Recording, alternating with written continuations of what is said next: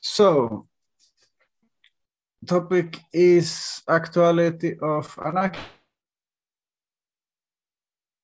anarchism, and uh, I just approach approach this with uh, two questions that might be or might not be relevant in the history.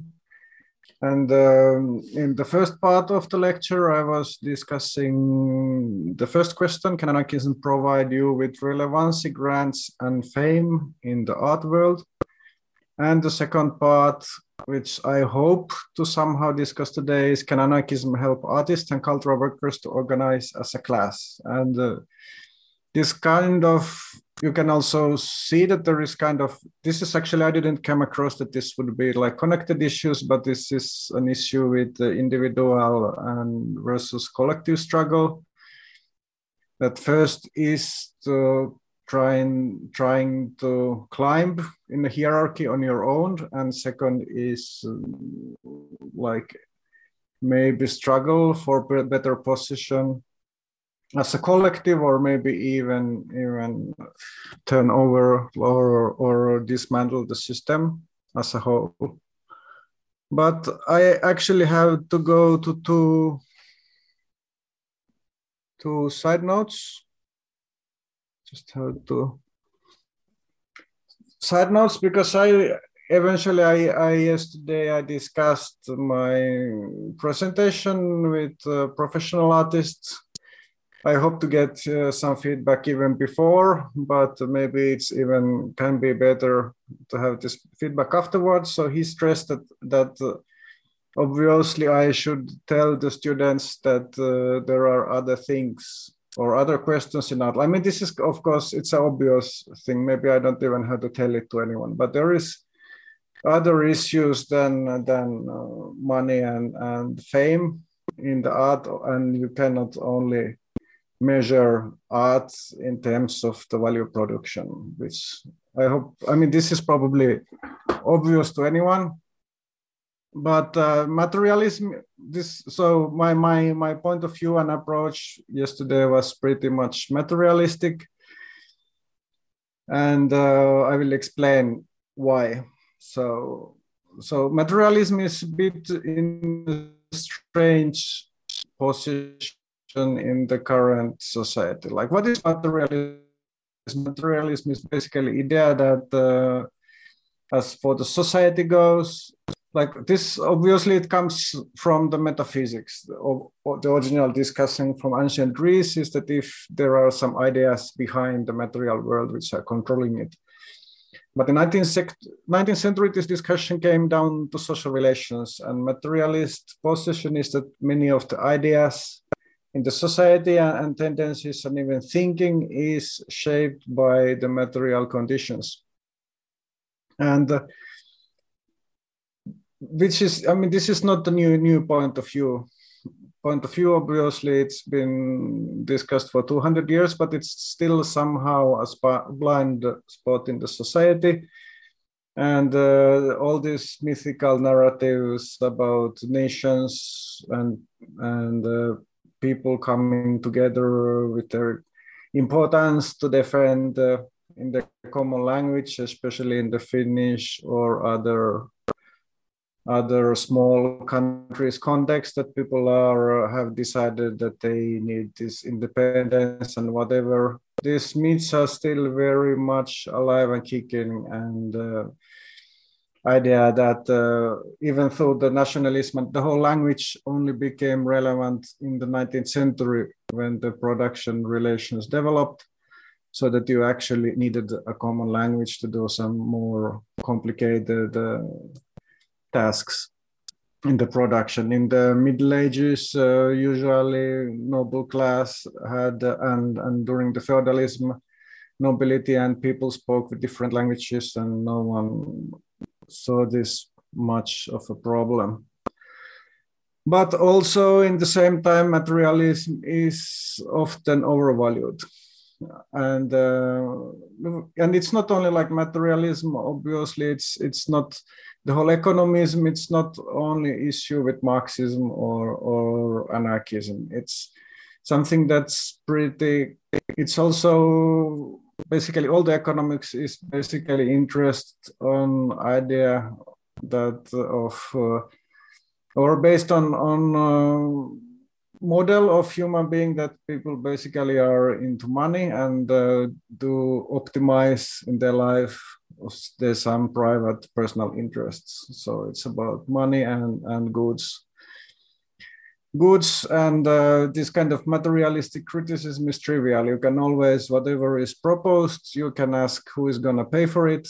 And it's maybe not very interesting criticism and also to show that uh, any kind of, of art or whatever idea you can always criticize that this is uh, has some bourgeois assumptions or whatever. This is a bit uh, trivial and not uh, highly interesting but also meanwhile in the society many this point of view is still uh, even if, if it's kind of stupid and trivial it's still hidden. Like for example in finland uh, lately during the last year, there has been lots of discussion about ther- therapy and psychotherapy, but still, uh, you cannot uh, go to psychotherapy to therapy if you don't have money. It's pretty hard, or you can, but it's pretty hard to get this from the public healthcare. So, so always it's kind of easy question where is the money who is going to pay how i can survive but it's still uh,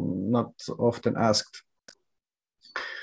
and it was definitely not much as before the 19th century. And this is why 19th century thinking which i was discussed yesterday it's uh, pretty materialistic. And this comes both to marxism and anarchism. And obviously anarchist and marxist materialism they are slightly different but uh, mostly they are still around the material needs of the discussing the material needs of the working class and, and the conditions where different struggles and ideas form. And both Marxism and anarchism, they believe that eventually the ideas they are based on the material reality and the conditions. But uh, later on, it's not always the case. Like in 20th century, there is certain departure from materialism. For example, Gramsci's idea about the hegemony. Hegemony, Gramsci probably wouldn't himself agree that he is not a materialist, but uh, there is obviously some difference. There is liberation theology in the Latin America. It's a synthesis of uh, Marxism and, and Catholic religion. In anarchist side, there is Simone Weil, I wanted uh, to to have Simone Weil more in detail in this presentation because lately, during last 10 or 20 years, there has been huge interest. It's possible that Simone Weil is even the most relevant anarchist thinker nowadays, but uh, I couldn't really put it to this general topic. So this is was just a side note about why materialism is both undervalued and overvalued and why I concentrated on the materialist issues yesterday, even though art is obviously many other things than the, the material stuff and just um, to discuss art just as some sort of system of um, value production, it's, it's pretty one-sided. So another point about the history. Um, I was I like to discuss anarchism and ideas in the historical context, but uh, this who if you are not never been so much into history, it's not maybe super interesting. History is often pretty bore, boring. Also, there is a problem that uh, there is so much data. Like if you think all the human lives during the last hundred thousand years, it's so much has been said and done that you can actually use history to prove your point about whatever. And also, it's if you we think about written history and history's idea, it's there is lots of basically white guys there who are often pretty problematic and should be cancelled.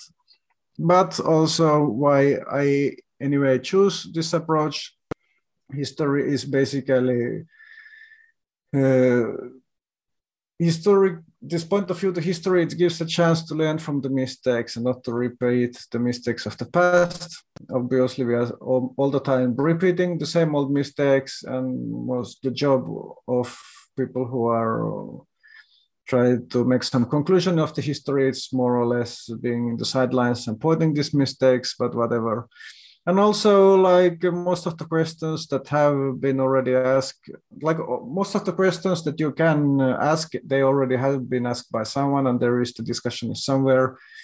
Nowadays the problem is more that you should uh, like kind of finding the discussion and finding the the context it could be also pretty pretty difficult. But still uh, like these are the reasons why maybe some discussion of the 19th century could still be relevant.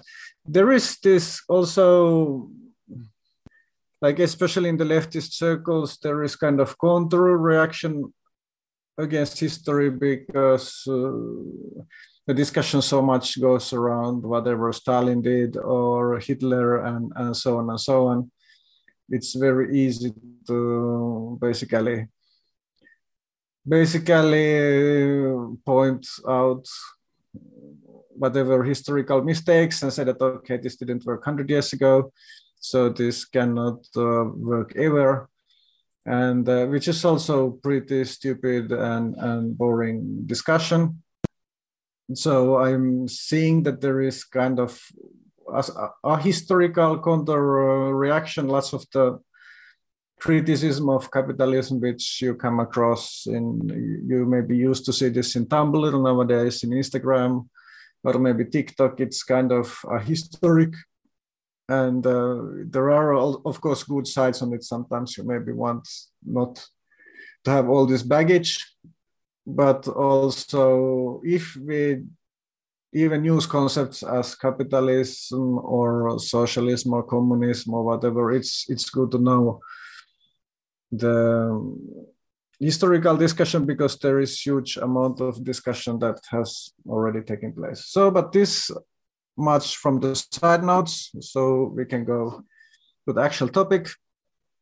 And um, I promised to go to Marxism today, but actually I decided to have another approach and discuss uh, syndicalism so and this is again there is lots of confusion of the terminology because in in uh, europe you usually discuss syndicalism. In the united states you discuss unionism.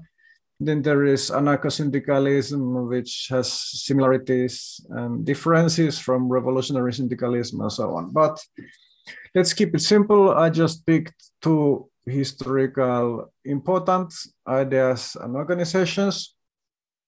Uh, first and uh, whole um, labor whole trade union movement it started to emerge in the second part of the 19th century because actually before this the striking and unions were illegal everywhere. First country that started to legalize unions as far as i know was france and even this was only in the second part of the 19th century. And after this basically things like labor organizations and unions became possible. And pretty soon there developed a separate, uh, separate political movement called revolutionary syndicalism. And uh, the center points are in the CGT, which is still uh, Confédération Générale du Travail, which is still the biggest um, union organization in France, even though it hasn't been um, syndicalist for like 100 years. But it used to have a revolutionary syndicalist pro program. And the central point is that workers should take over capital with the general strike and there should not be cooperation with political parties and sects. So there was a rejection of parliamentary politics, which they deemed to be hopeless and uninteresting. And uh, instead of this, they used should could use or should use economic struggle, that is like boycotting and sabotage. And the syndicalism is ideology of praxis. There are some theoreticians and discussion, but none of them are so important like, uh, for example, Marxist Marxist for the Marxist. It's it's very much uh, working class and, and practical ideology of actions. Another important organization is the um, Industrial Workers of the World. It was uh, established a bit later, but from the beginning, it adopted the syndicalist program. And um, but uh, with using a slightly different terminology. So this is um, um, United States organization, but it used to be important in a number of other countries, for example, in Canada, in Chile, and, uh, and also smaller groups even in Sweden. So this was you know, the um, IWW, it was a counter reaction against uh, unions that they called craft unions that were, uh, were unions of specialized workers that united in some quite narrow professional class. The basic concept of the IWW is that there should be one union that unites all the workers. And this is why it quite quickly gained uh, support um, and membership in the groups of workers that were not presented with, uh, with um, major unions, like unskilled workers, migratory workers that were moving around the United States, the so-called um, were often if they, they were often called hobos like uh, jumping freight trains illegally and, and uh, picking up jobs from different places. Also migrants. The iww had papers published papers in 19 different languages. It was pretty heavily union of migrants. And also black workers. It was one of the um, basically it was first union which had a five black workers also in the leadership um, positions. It was very radical. It refused to sign employment contracts because employment contracts would uh, stop strikes. So it and even after 1938, after 30 years, it still refused to sign uh, employment contracts like union contracts with employers that would uh, ban striking. And it had uh, it suffered pretty heavily from different anti-communist uh, repressions and also competitions from more um, moderate unions because many important uh, IWW members they were jailed or for or if they didn't have citizenship they were deported.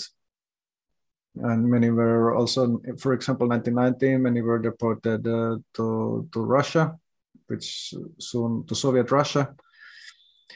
So it was in almost dead uh, after the 50s communist persecution, but after 60s it started to grow again. And it has been again organized sectors which uh, traditional unions have, have not been very interested, for example, fast food workers, musicians, sex workers in Ottawa in Canada, there was a panhandlers union and uh, of uh, homeless people and bike messengers. Also, it has been organized organizing unions in prisons because in the United States, um, most of, most of the prison they involve some work, which is often um, for some very ridiculous wages like it can be like one or two dollars for one week's work or something and in the left there is all the um, pictures from some WW paper. Sabotage is actually, the word comes from this um, French wooden shoe. And there is a legend that workers used to throw these wooden shoes to, to conveyor belts to sabotage the production. This is probably legend. It has some bit more unclear or murky methodology, but basically here you can see the wooden shoe crushing some element of bourgeoisie. And uh, so I picked some another aspect. So this is kind of introduction for the next uh, group of personalities.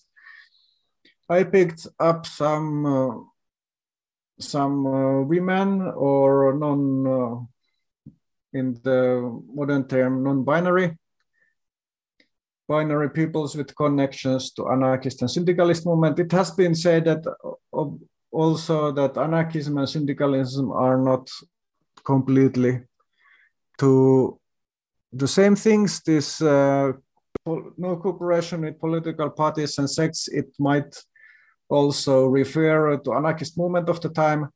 But after 20s, this different difference between syndicalism and anarchism, it became um, less and less clear. And in many countries, actually, since uh, from the 20s, uh, in many countries, uh, even majority of the syndicalists, they joined the communist parties. So, so basically who was still remaining in the syndicalist unions, they were the anarchists. But there is still a difference. Syndicalism is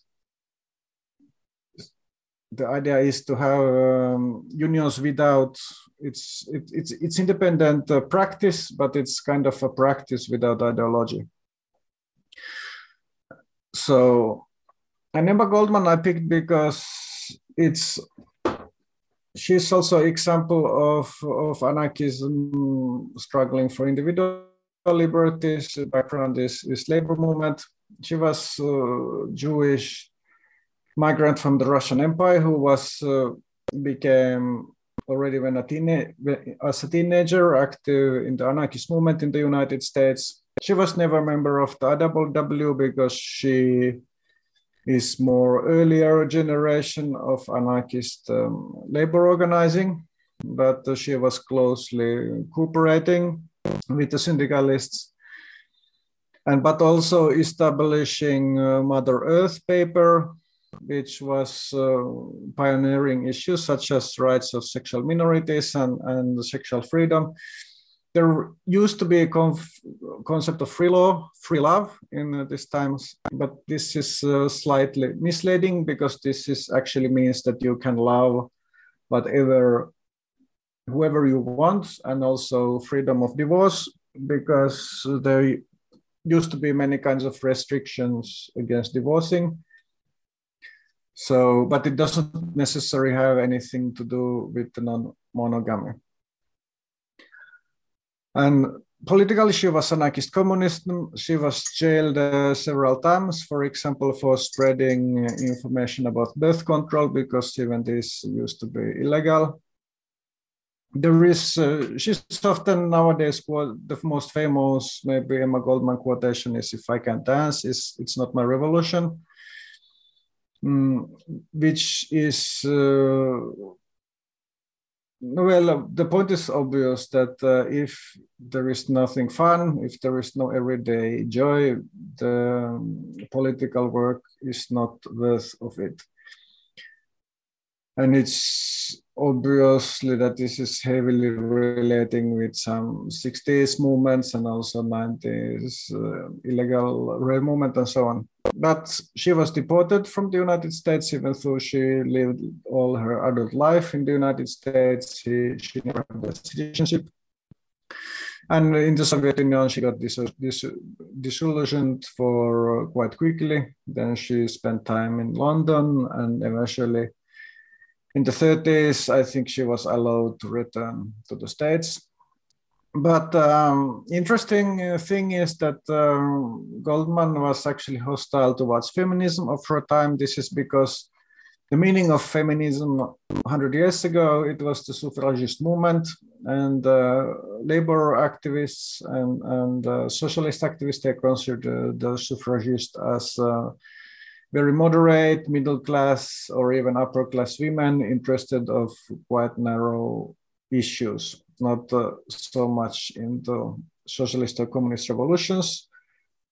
So they were basically commenting suffragist and, and feminist movement negatively and not uh, not interested of the cooperation. And this was position of almost all anarchist and socialist women that time, and also also in the Europe, with some exceptions which I will discuss soon.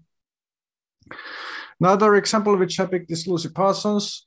Um, she was wife of Albert Parsons, who was hanged in Chicago 1887, accused of uh, with flimsy evidence of throwing some bomb to the police. And uh, this is origin of the modern, also origin of the modern May Day, demonst- festivities of the labor labor um, uh, May Day as labor event. Obviously, it has been a spring event even before, before and in, for example, in Finland, a students event, but May Day as a labor and and socialist uh, day of celebration. It started as a protest against the hangings of anarchists in Chicago in the 19th century.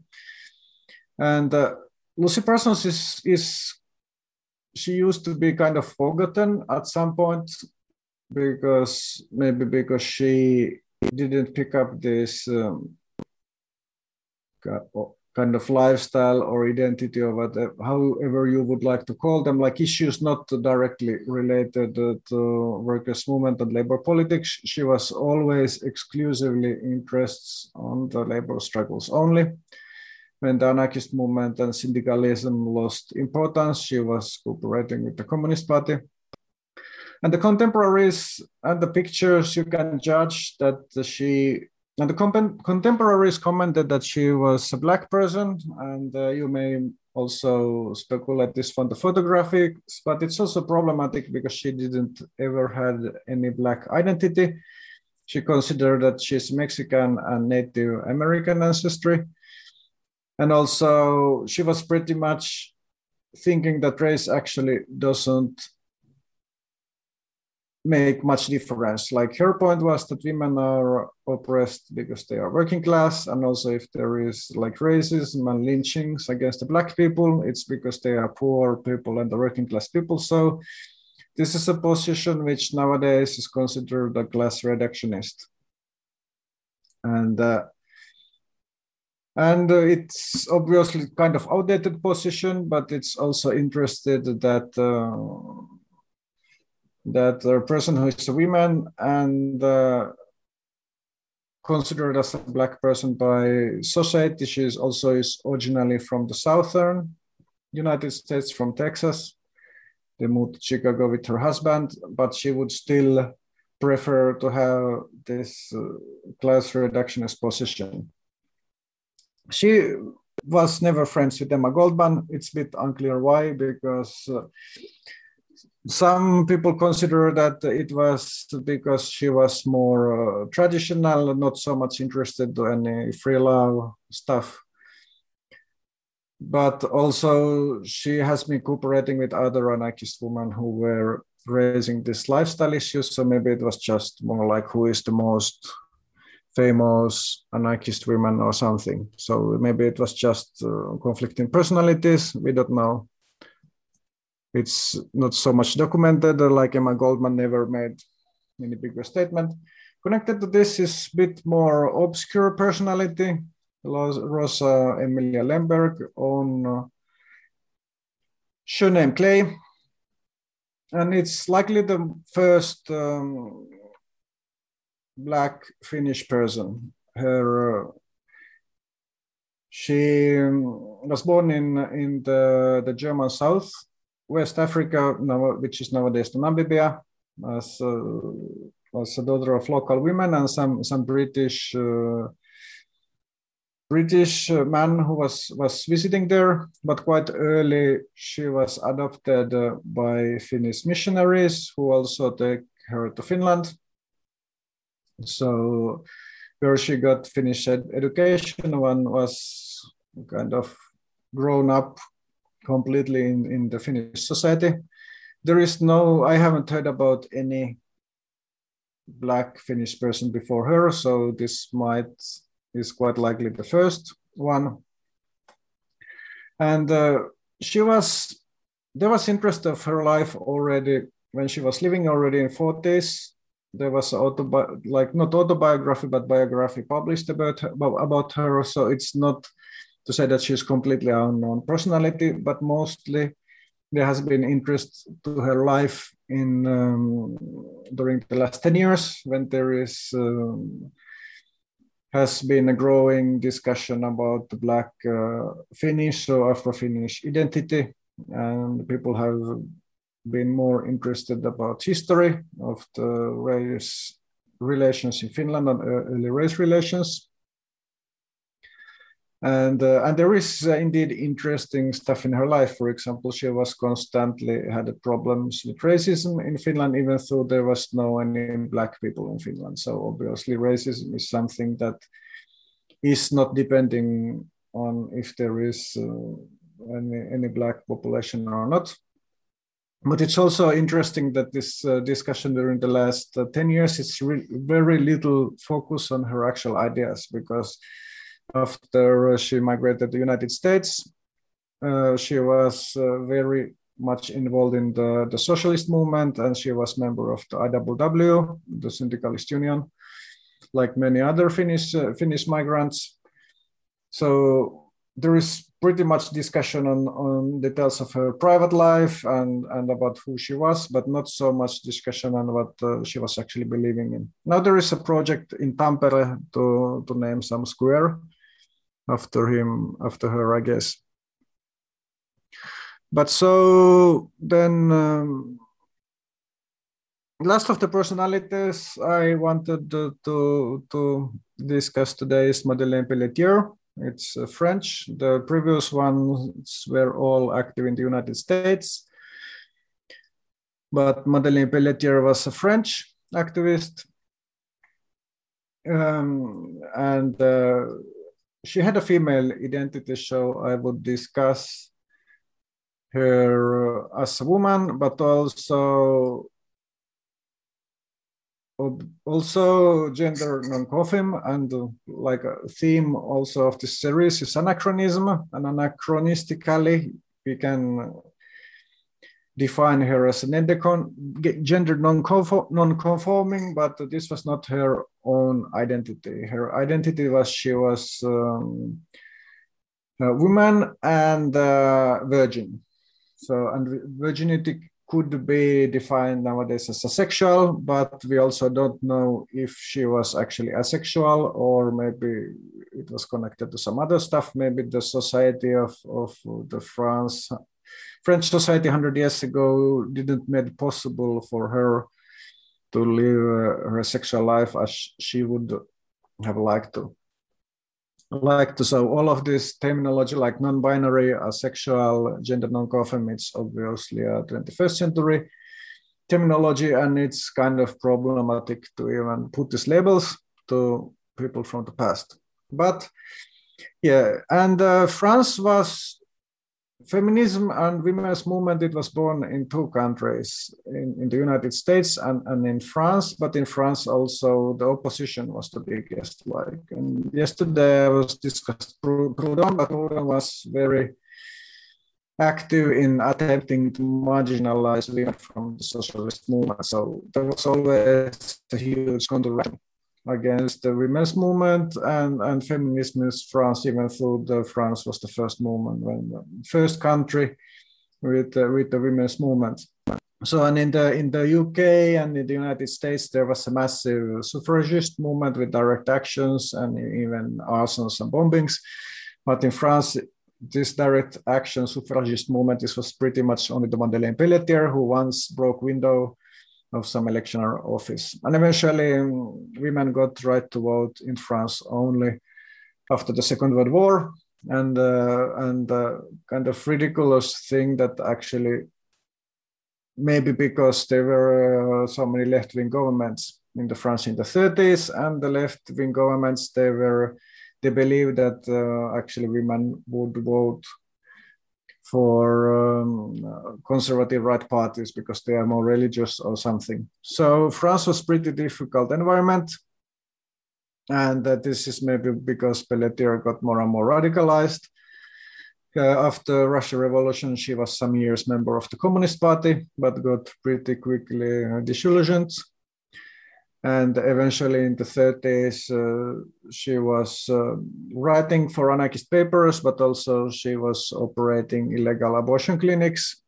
And because of this she was first jailed and then sent to some sort of uh, asylum maybe because of her gender nonconformity. She was considered somehow crazy and that destroyed her health. She was also forgotten i think in French, and she was maybe a bit too modern even for many French anarchists, and uh, only she's been more remembered only after 60s and, and the feminist movement. And I think she still doesn't get so much attention um, in the anarchist movement as she should uh, get. And and even when she was living, she was she was uh, saying that I'm 100 years ahead of my time, and, and this was obviously the case. So none of these people except the Madeleine Pelletier actually were feminism. So the synthesis of anarchism and feminism it only came around in the in the 60s. And there was kind of of um, a period uh, when uh, women's movement activity didn't completely disappear. Like Simone de Beauvoir wrote uh, wrote, her books about uh, feminism in, in the 40s, this, uh, this uh, second uh, gender, but still between the 20s, between the suffragist struggle and this divorcing rights struggles and the 60s struggles, there was some sort of gap. But then in the late second part of the 60s, 60s the women's movement started to grow very fast. And um, uh, it was organized around small consciousness raising group where women basically met with each other and discussed their everyday problems and how they are connected um, to the politics. And um,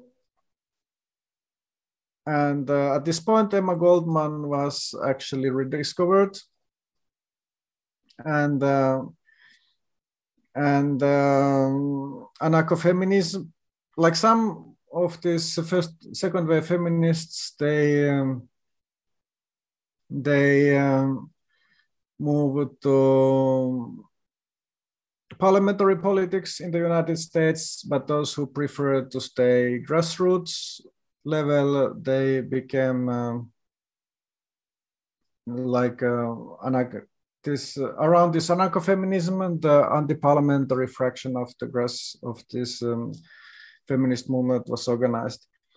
But this era of original feminism, it kind of ended in the late 70s and 80s when uh, feminists basically they decided it's not enough that we are discussing our own problems. We had to engage more with the politics. And um, anarcho-feminist blended to environmental movement. And this is why and also maybe because anarcho-feminism it didn't really manage to so much context in the black with the black feminist of the of the same time which was mostly marxist. So this is why intersectional uh, feminism is drawing more from the marxist uh, 70s feminism okay i have to check the recording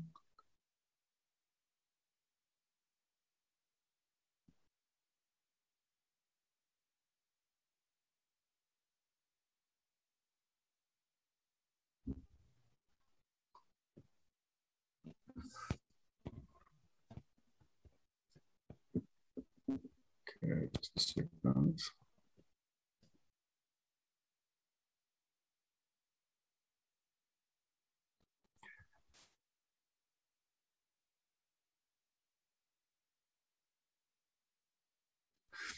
And uh, so, what about Marxism and and uh, how this this Marxist feminism uh, and in general Marxism refers to, anarchism? So, I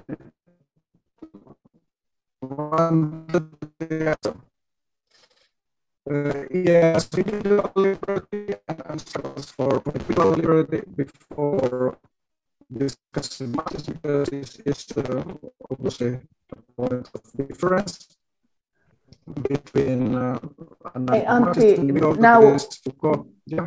yeah, the uh, audio is breaking suddenly again. Okay, it seems that I cannot. I have to turn the recording, it's taking too much.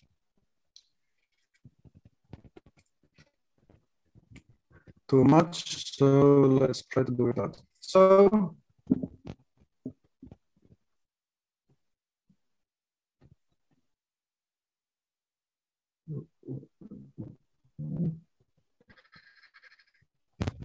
as we go. It? No, it's not better yet.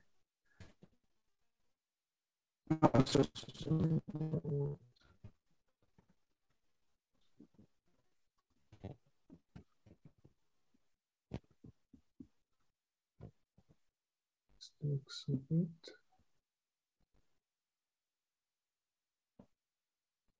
Okay. No, sounds good.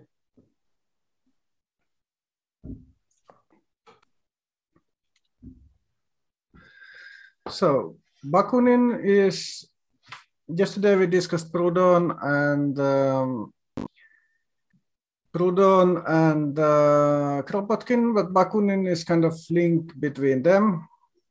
He, he was proposing uh, collectivism, which is not uh, yet communism, but it's more than the mutualism. So this is the third economic tendency in anarchism. The idea is that not that not everything should be free like in communism but wages should be only according to hours worked so basically you get as much as you work and uh, so there is not um, you cannot earn from from some capital speculation for example but uh, Kropotkin was first of all uh, also a person of, of uh, praxis and not the theoreticians.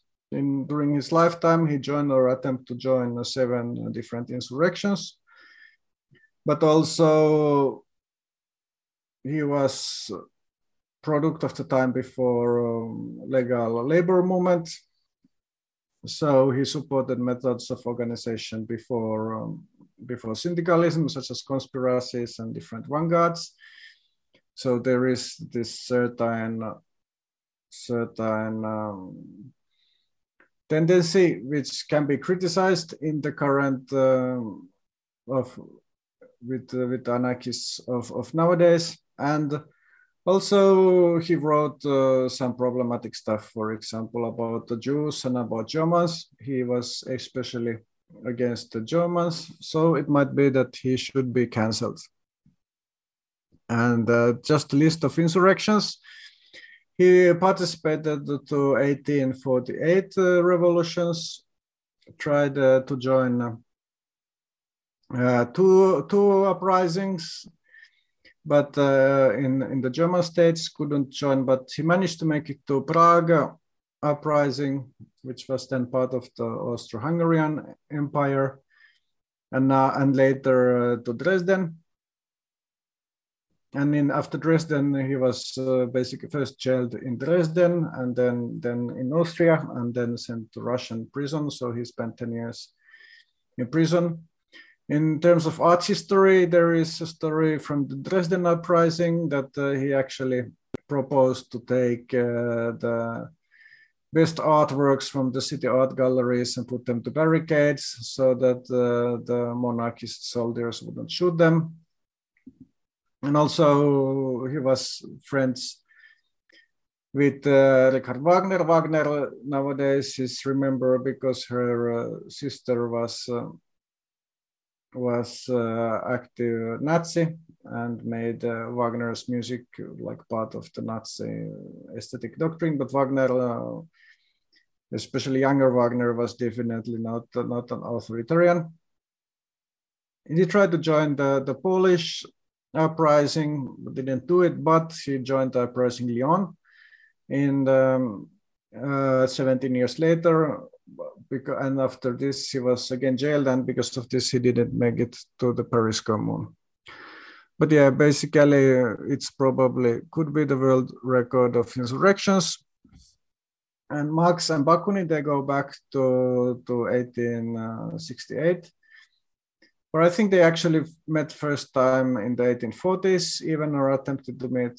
I don't remember exactly, but uh, but uh, Marx was involved in the International Workingmen's Association, which was first attempt to create international organization of workers and um, Bakunin and, and, his supporters, they joined this organization uh, four years later, but it didn't take much time until there came some conflicts.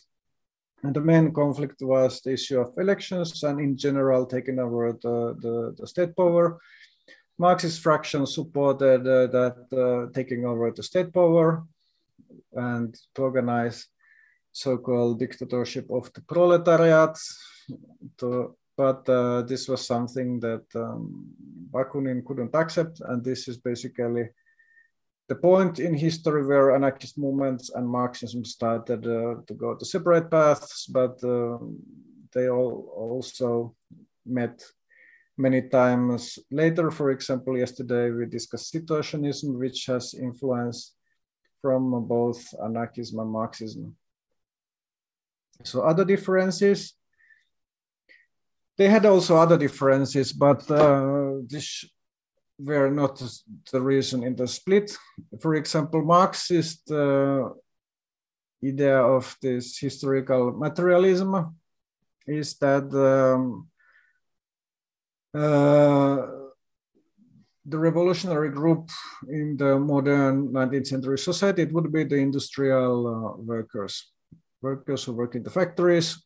Bakunin believed that there are many other groups which are also interesting and sometimes uh, industrial workers are even too much conforming. And he was supporting peasants. He was from the Russia, which has a rich history of peasant rebellions, which became even more intense in the early 20th century after Bakunin's times. Different marginal elements and also artisanal workers. Uh, many Bakunin supporters were watchmakers in the Jura area of Switzerland, which are actually highly skilled uh, workers uh, who often control their own means of production. Bakunin, uh, Marx considered this is, is very outdated mode of production, but um, and uh, and these watchmakers they were all obviously kind of concerned about industrialization and automatization, but uh, still uh, nowadays the, this watch in, watchmaking industry is still existing. And actually like this is relevant in this context of the art industry and art production because uh, and in general of the 21st century society because as we see the industrial uh, production is getting more and more automized and we are going back to sort of creative mode of, of work and artisanal work, especially in the Western countries.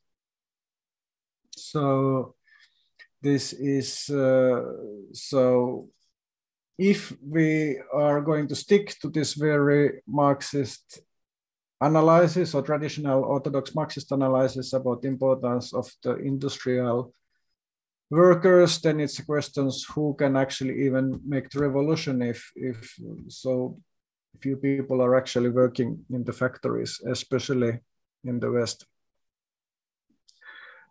And uh, behind the, these discussions, there were uh, there was also, or this is maybe a later divergence between Marxism or certain branch of Marxism and anarchism is the analysis of the Paris Commune. Paris Commune happened a bit before this Hague conference, and it was a huge blow for the international also because many members of the of this um, inter, international working men's federation they simply simply got uh, killed or expelled, and all all the the socialists were analyzing uh, reasons of the defeat of the commune. Marx's opinion that uh, there was uh, too much indecision, not enough, uh, and not enough socializations. For example, the commune didn't touch the central bank of France, and they could have, for example, socialized it or just uh, spread uh, the money to workers or something, but they, they preferred not to use the, the gold, which was present in the Paris during time of the uprising.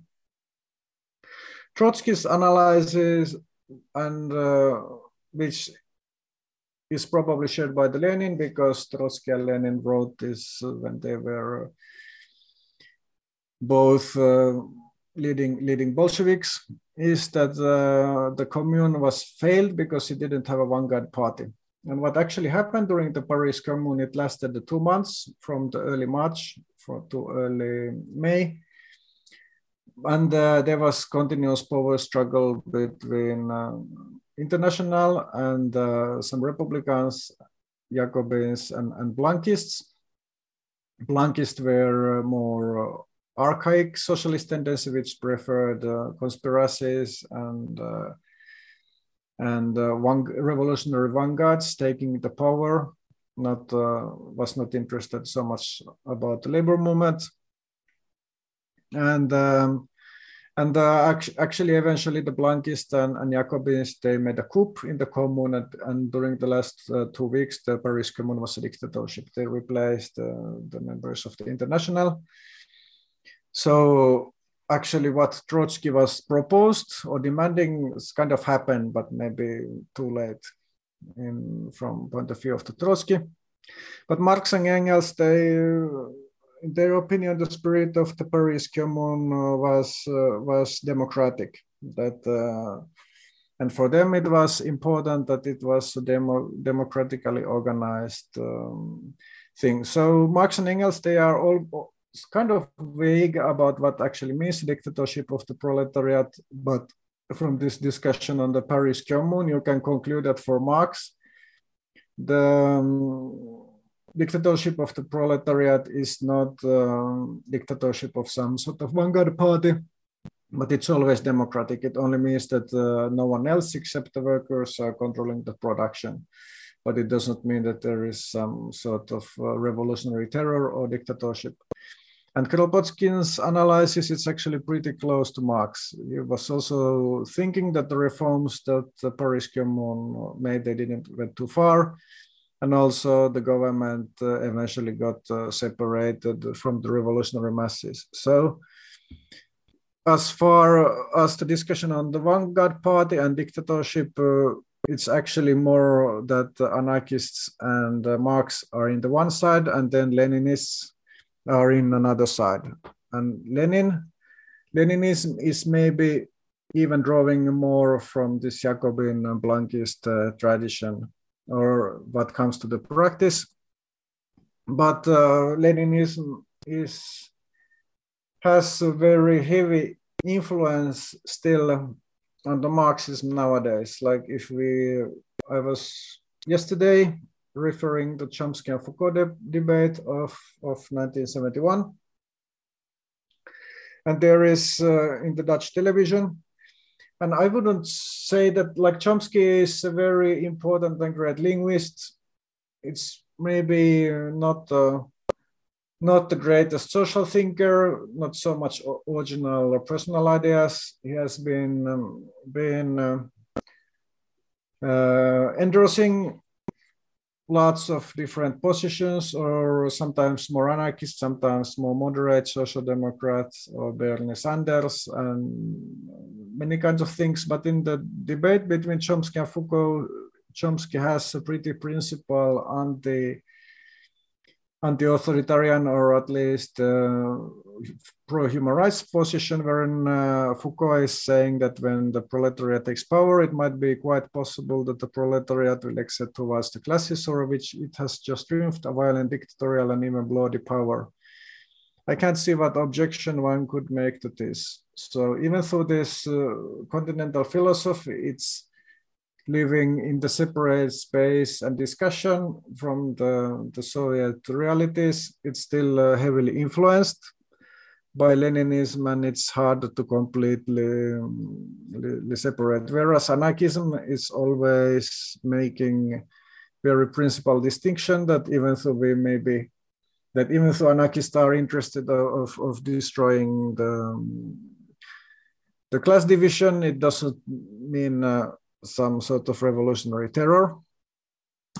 So last uh, aspect I have now discussion is the direct action. What is basically anarchist uh, alternative to to some electionary politics or or taking over the state power? It's direct action. And there are uh, several definitions. Some are more narrow, some are more, more wide. But the, the basic, very core idea is to use the tools of production for workers' own good. For example, if there is a strike in the collective transport, it has been uh, sometimes the practice in, for example, Spain or France that uh, the drivers let uh, people go for free. That the collective transport is not stopped, but uh, instead uh, it's free for everyone. This is not uh, so common in the Northern Europe, but uh, in the Southern Europe, it's um, has been happening. The more wider definition is is by negation, by negation that anything, any kind of political action which is not uh, representative or appeal to authorities or just some sort of symbolic uh, action, it's direct action. So in this context, some sort of media work and, and art can also be direct action. And the widest definition is basically that everything that we are doing ourselves and not with intermediaries, it's, it's direct actions this concept of direct action it also has had revival since the 60s for example in the anti-war movements environmental movements um, squatter movements. It's it's it's going up and down but it's still around. And it's also connected uh, to the concept of activism. Obviously not all the activists has to be direct action activists. They can be and uh, sometimes there is also confusion and some definitions, just the widest definition, it also includes uh, symbolic action, action that uh, demonstrations or can also be, be direct actions in the widest sense. And I don't think it's necessary, or at least right now, important to discuss what should be the, the main definition. It's just the point is that it can be many things, but but um, it's always different from appealing to authorities or becoming authority. So to answer the question, can finally after this one hour introduction, can anarchism help artists and cultural workers to organize as a class? So we don't know like uh, Marx, in the time of the Marx, the art industry was very different, so we don't know what uh, how Marx would have connect, commented the art industry of these days. But uh, for Marx, the revolutionary class was the industrial workers, and uh, for him, artists probably I would extrapolate that it's not possible. Like uh, anyone can support the revolution, but uh, but the struggle is doomed to, to be lost.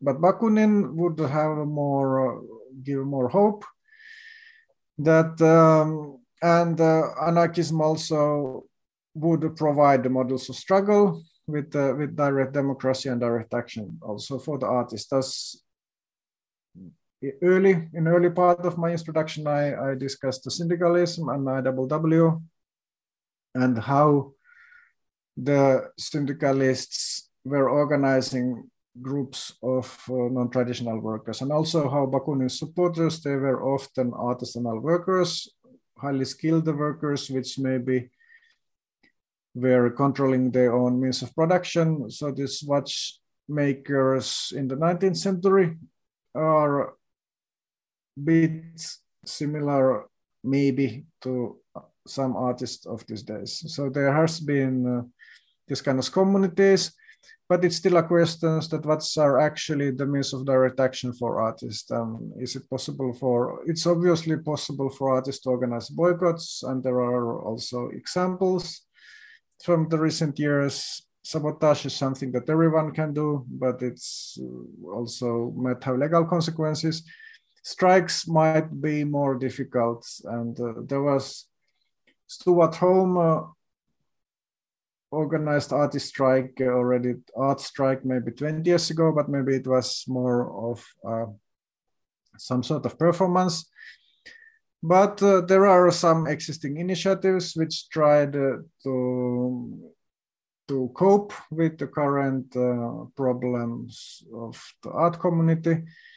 There is um, is Carrot, there was, or maybe it's not anymore, but a few years ago there was a collective called Carrot Collective in London. They made uh, some work on the rights of um, of uh, interns in in galleries and other art institutions, and what you should uh, take into account if you are being offered unpaid internship and in general discussion about unpaid labor in the art sector, which is obviously growing problem because many institutions, they are, if they have a chance to employ someone as a free intern, they are, might be tempted to take someone without being paid. And there was also a discussion or reading group in Helsinki in the Museum of Impossible, Impossible Forms about it. There is a group, Night Scholars, which tries to improve uh, the artist um, positions in Helsinki. So these are all small initiatives, and uh, yet we can discuss if, if someone knows about the success stories on uh, on cultural workers organization. I would be very interested uh, to hear examples.